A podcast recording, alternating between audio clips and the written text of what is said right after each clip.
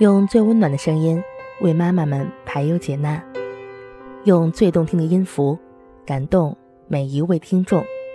各位听众，大家好，欢迎聆听妈妈 FM，更懂生活，更懂爱。我是您的朋友福朵朵。您现在正在收听的是由妈妈 FM 出品、福朵朵播讲的绘本故事。如果熊孩子。怎么都不肯睡。大熊已经困得不行了，瞅那眼神，那大张的嘴巴，还有已经倾斜的杯子。邻居鸭子却一心想和他玩。大熊，我们一起玩牌、看电影、玩乐队、做水果沙拉，聊上一整夜。互相讲故事，好一阵花式折腾。可怜的大熊还能好好睡觉吗？我敢肯定，你从未见过如此让全家爆笑不已的晚安故事。由风靡全球的幽默绘本《我所有的朋友都死了》的作者乔里·约翰，与新锐绘本作家班吉·戴维斯联手打造。并荣获美国怀特朗读绘本奖。朵朵在这里要警告大家，千万别在睡觉前读这本书，它会让你笑到肚子疼，根本没办法好好睡觉。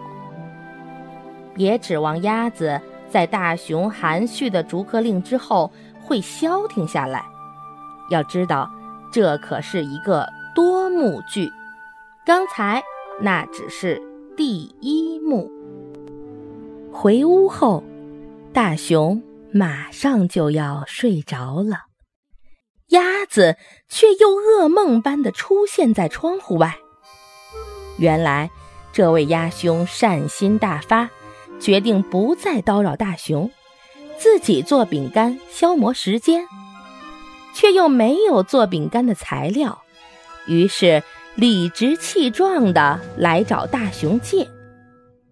鸭兄啊，我就不明白了，面粉、黄油、糖、盐，什么什么都没有，你做什么饼干啊？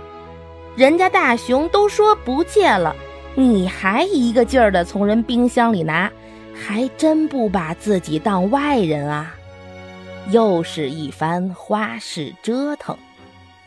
我们大熊再憨厚朴实也受不了了，明确的、义正辞严的下达了逐客令，已经说过晚安了。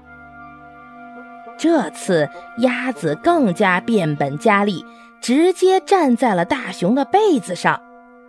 大熊实在忍无可忍，人家有急事吗？你看，你看，我的嘴巴受伤了。我的个神呐！一个创可贴就能搞定的小伤口，在人家这儿矫情什么呀？你怎么总有理由打扰别人啊？不能如愿入梦的大熊终于大爆发，已经说过晚安了。整个大跨页用橘色昭示着大熊的极度光火，庄严的粗黑体字占了小半个页面。被挤压在画面左下角的鸭子显得渺小无助又委屈，猩红的影子在大熊怒火之光的灼热中拖出画外，让人觉得又可笑又可怜。终于领教到大熊暴脾气的鸭子在夜色中郁郁而归，皎洁的月亮先生。都无法照亮鸭子的哪怕是一根羽毛。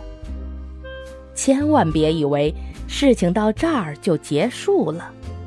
睡不着的鸭子与睡不了的大熊，接下来的遭遇，你绝对想都想不到。笑过之后，让我们静下心来，想想故事中两栋房子里的大熊和鸭子。像不像两个卧室里的大人和孩子？到了晚安，却发生了睡不着的故事。宝宝鬼灵精怪，一波又一波的搞事情。